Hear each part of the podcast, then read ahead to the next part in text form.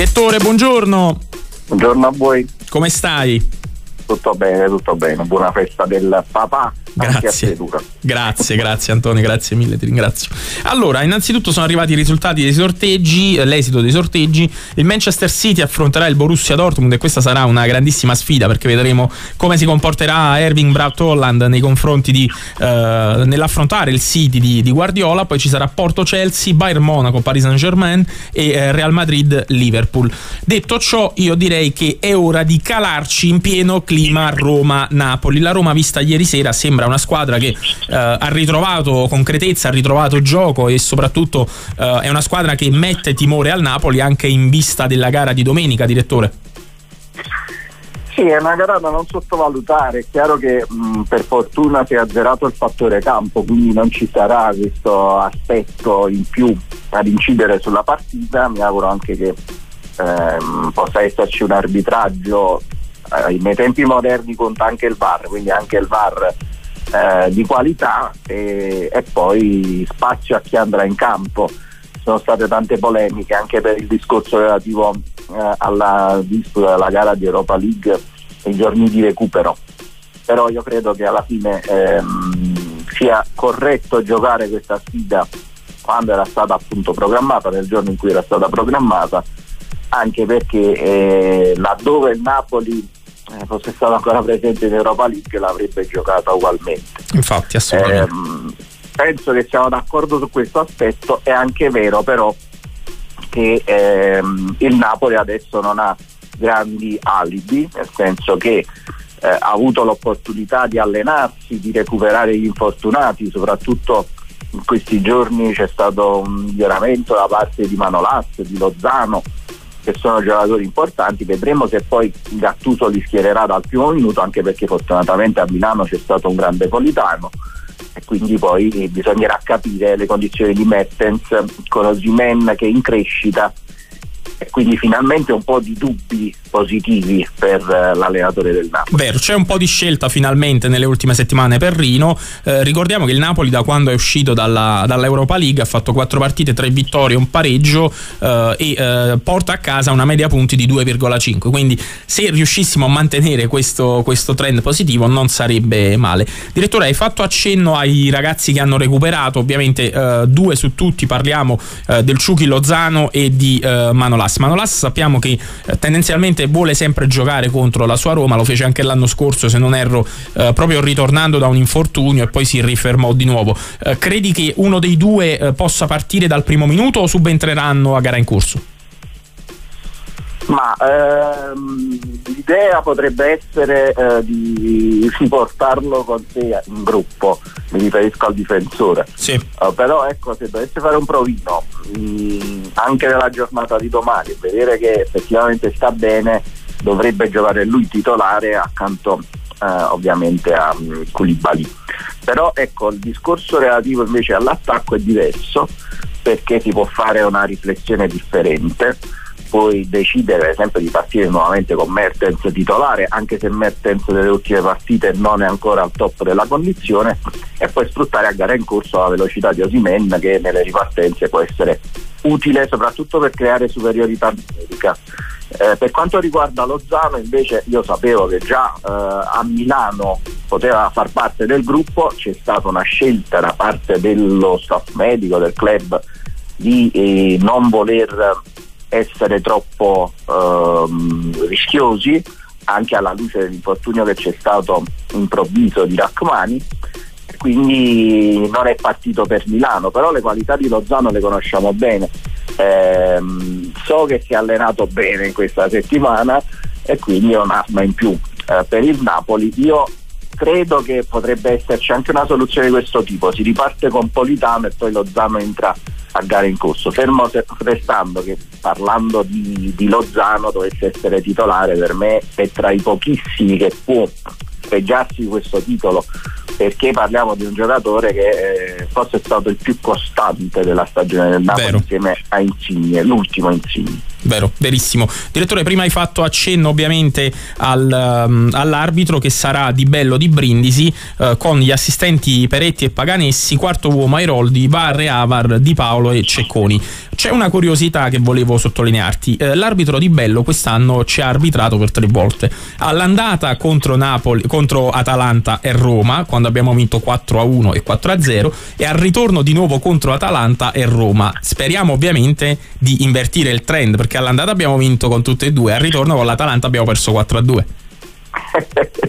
Quindi guardiamo solo uh, i dati statistici relativi alla sfida con la Roma a questo punto e quindi ecco. va bene così pensiamo all'altra partita infatti assolutamente uh, direttore tu sei sempre molto addentrato nelle questioni di casa Napoli possiamo dire che Rino Gattuso mh, comunque si concluda questa uh, stagione anche se dovesse arrivare una qualificazione in Champions lascerebbe la panchina del Napoli?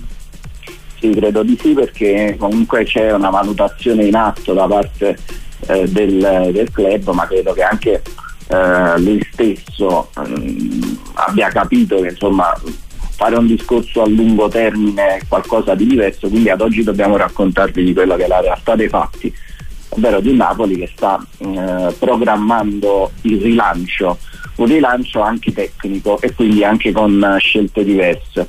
Serve anche per creare nuove motivazioni, soprattutto dopo le difficoltà che ci sono state, perché ricordiamo che comunque Gattuso è subentrato ad Ancelotti, una situazione difficile, quindi eh, bene o male questa è stata la sua primavera stagione, una stagione tra alti e bassi, anche tra alcuni errori tecnici commessi che possono verificarsi sul campo, però è anche vero che eh, poi a un certo punto scegli eh, una strada per garantirti credo almeno un nuovo triennio di, di risultati, eh, di gioco, di, di, tattiche differenti, altrimenti diventi prevedibile. Assolutamente. Il Napoli ci sta ragionando, si è fatto il nome di Sarri no? nelle, nelle, ultime eh, settimane.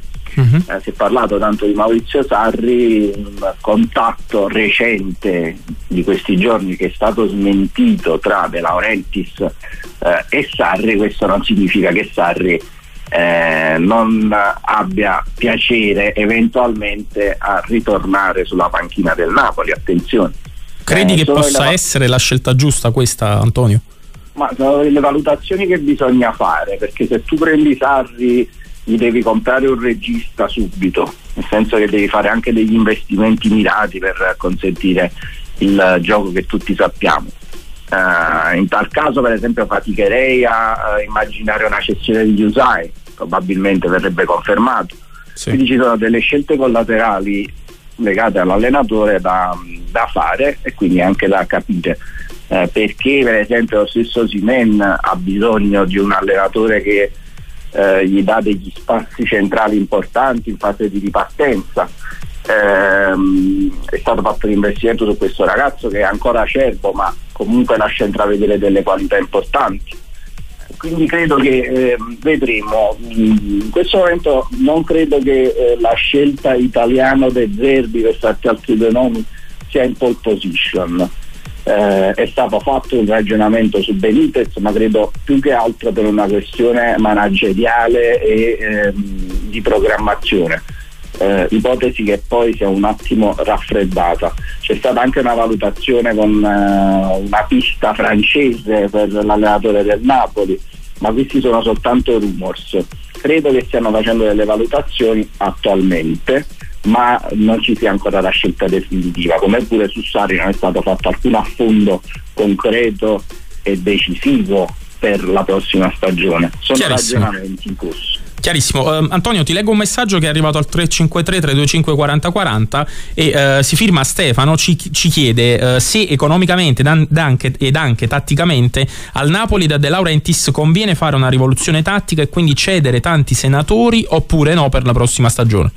Eh, dipende perché per esempio prendi Sarri li conosce tutti e quindi non avrebbe gran senso poi fare una rivoluzione che necessita dei giocatori che hanno reso il suo Napoli bello da vedere anche se privo di risultati ottenuti. Um, quindi anche questo aspetto va valutato.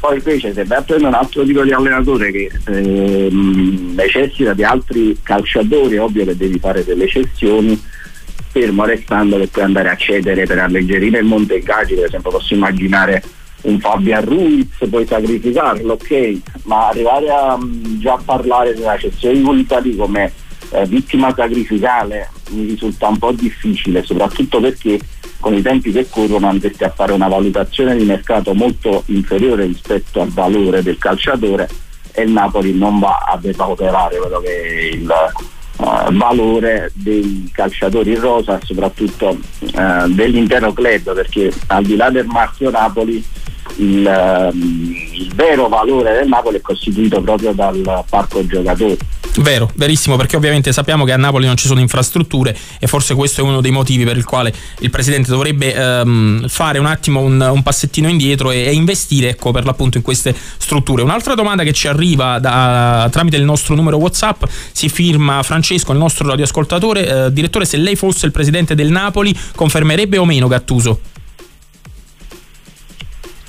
Ma eh, ad oggi voglio lasciarlo sereno, nel senso che capisco la scelta fatta da De Laurentiis eh, di, di dire chiudiamo la stagione, secondo me anche molto signorile perché immagino un presidente esempio come non che non sia signore, attenzione, però per esempio uno Zamparini piuttosto che Cellino probabilmente nel momento di difficoltà avrebbero già esonerato uh, Rino Gattuso però ecco, ripartire per una nuova stagione io lo farei con idee ben chiare e soprattutto con un'idea, un'idea di gioco ben definita e farei una scelta diversa.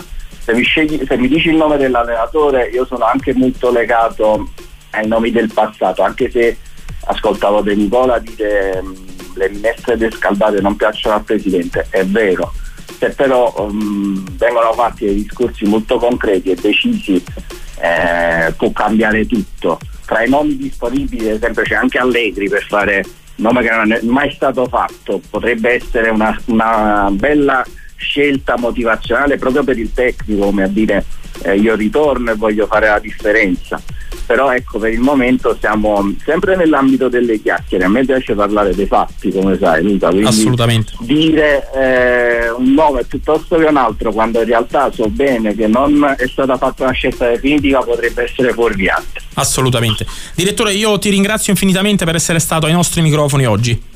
Un abbraccio a te e un abbraccio a voi. Grazie mille, ciao Antonio, un abbraccio forte.